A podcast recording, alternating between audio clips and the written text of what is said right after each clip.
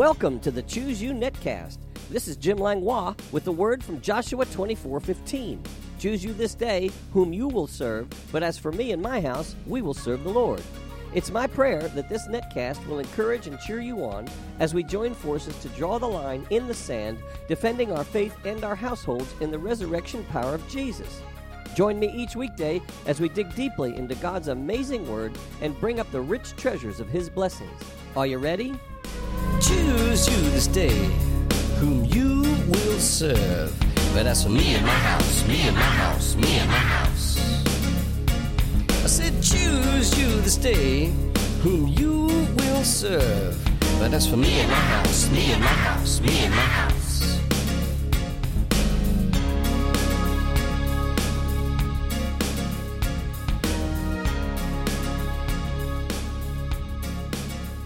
Good morning, Net World, and thank you for tuning in. We're continuing with our series, Return to Me, and I'll return to you, says the Lord of hosts. That's right out of Malachi chapter 3, verse 7. It says, Yet from the days of your fathers you have gone away from my ordinances and have not kept them. Return to me, and I'll return to you, says the Lord of hosts. But you said, In what way shall we return? And as we've been discussing, the Lord wants us to return with our tithes and our offerings in honor and reverence to Him, not through the law, but by faith through grace. And we've been discussing Melchizedek and the advanced teaching that his name brings forth to us. Hebrews chapter 6, verse 3 in the Amplified says, If indeed God permits, we will now proceed to advanced teaching. After a few verses speaking about the peril of not progressing and some falling away from the faith, the writer of Hebrews tells us of two unchangeable things in which we can trust. One, it is impossible for God to lie. That's chapter 6, verse 18. And two, our hope is a sure and steadfast anchor for our soul in Christ, the high priest forever, after the order or the legality, the rank, and the authority of Melchizedek. That's in chapter 6, verses 19 and 20. Then, in chapter 7, Hebrews tells us the details within the exchange, or this advanced truth between Abram and Melchizedek, and its significance concerning our high priest today, Christ the Messiah. Chapter 7, verse 1 For this Melchizedek, king of Salem, priest of the Most High God, who met Abraham returning from the slaughter of the kings and blessed him, to whom also Abraham gave a tenth part of all, first being translated King of Righteousness, and then also King of Salem, meaning King of Peace, without father, without mother, without genealogy, having neither beginning of days nor end of life, but made like the Son of God, remains a priest continually. Now, consider how great this man was, to whom even the patriarch Abraham gave a tenth of the spoils. And indeed, those who are the sons of Levi, who receive the priesthood, have a commandment to receive tithes from the people according to the law, that is, from their brethren, though they have come from the loins of Abraham. But he whose genealogy is not derived from them received tithes from Abraham and blessed him who had the promises. Now, beyond all contradiction, the lesser is blessed by the better. Here, mortal men receive tithes, but there he receives them, of whom it is witnessed that he lives. Wow, there are so many nuggets in this passage. I'm not sure where to start, but I guess we'll just start with verse 1. Hebrews chapter 7, verse 1. For this Melchizedek, king of Salem, priest of the Most High God, who met Abraham returning from the slaughter of the kings and blessed him. Now, skipping to verse 7, we see a comment that tells us something important. It says, Now beyond all contradiction, the lesser is blessed by the better. The lesser is blessed by the better. Why is this stated? Well, the Living Bible says it well in Hebrews 7 7. And as everyone knows, a person who has the power to bless is always greater than the person he blesses. So we find something about Melchizedek. He's greater than Abram. Hebrews chapter 7 verse 2. To whom also Abraham gave a tenth part of all, first being translated king of righteousness, and then also king of Salem, meaning king of peace. Abram, or Abraham, as stated here, gave a tenth. In Genesis 14:20, it's translated as a tithe of all. Here it is translated a tenth part. Well, this tells us that a tithe is a tenth. Melchizedek is translated king of righteousness, and king of Salem is translated king of peace. This is very significant. Righteousness and peace are not geographical areas of land. They're not cities or countries. They are states of being.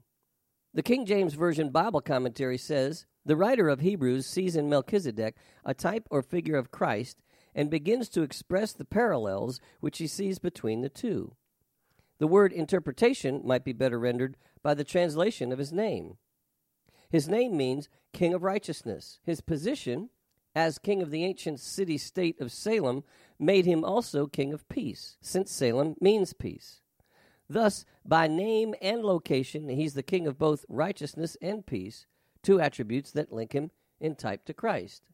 Hmm, rather than Christ being in the likeness or type of Melchizedek, it seems in Hebrews we are reading Melchizedek is in the likeness or type of Christ. Now pay careful attention here. Hebrews chapter 7 verse 3. Without father, without mother, without genealogy, having neither beginning of days nor end of life, but made like the Son of God, remains a priest continually.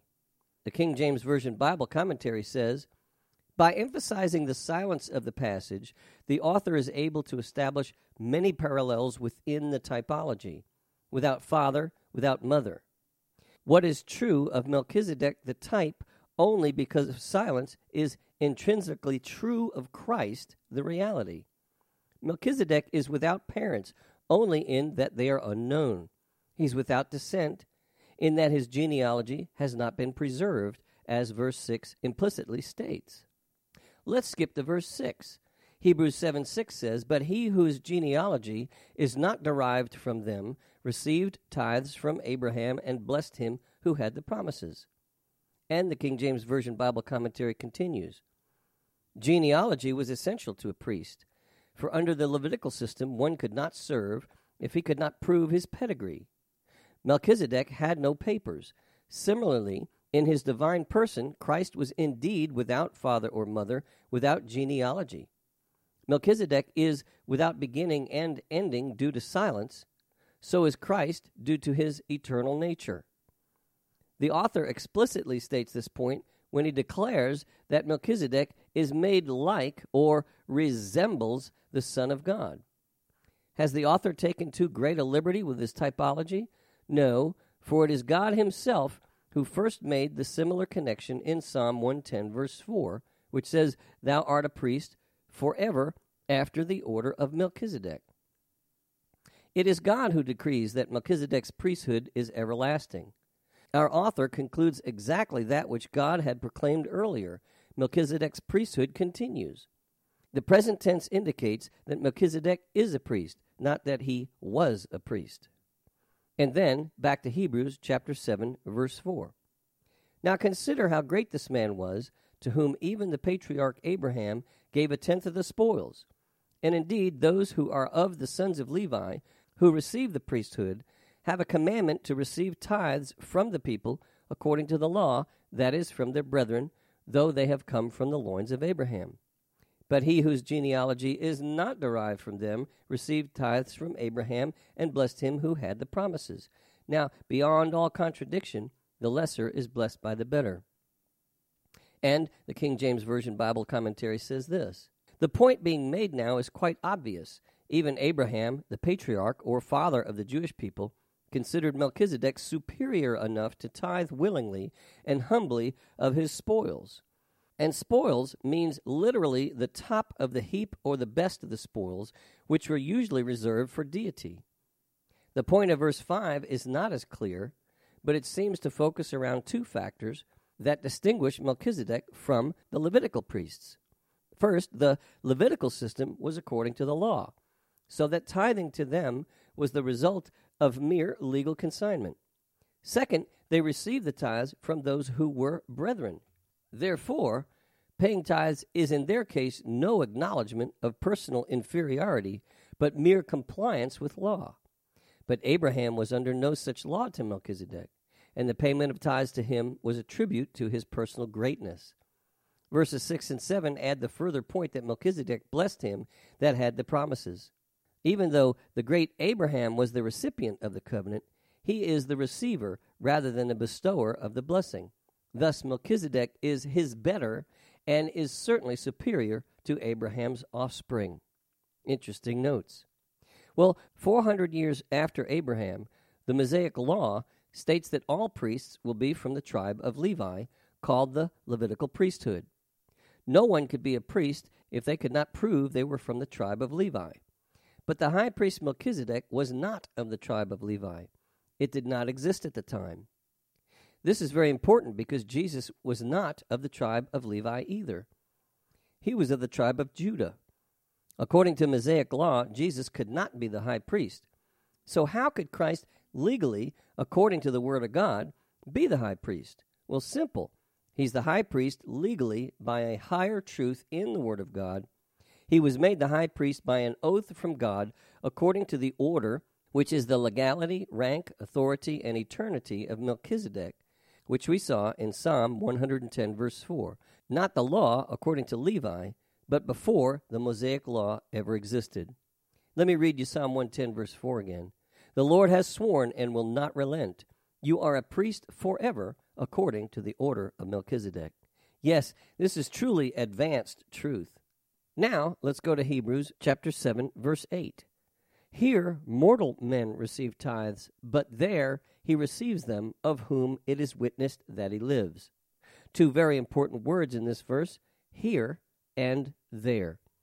Here is an important word because the book of Hebrews was written around 65 AD or 30 to 40 years after the birth of the church. Here is a word for now at the time of this writing between 60 and 70 AD. Why is this significant? Because here, around 65 AD, men, or those who die, receive tithes, meaning the people were tithing. There is also an important word because it refers to Melchizedek, who was the high priest forever, of whom it is witnessed that he lives. Now, don't get confused here. Jesus is the real, Melchizedek is the type. Jesus has been the high priest forever, and with Melchizedek there is no known record of his birth or death.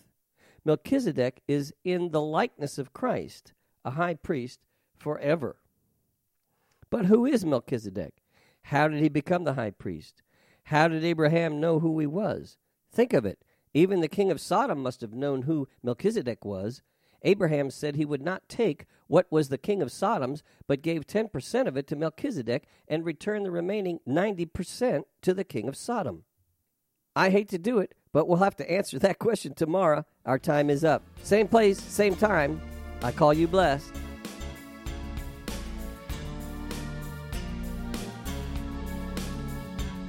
You have been listening to the Choose You Netcast with Jim Langlois.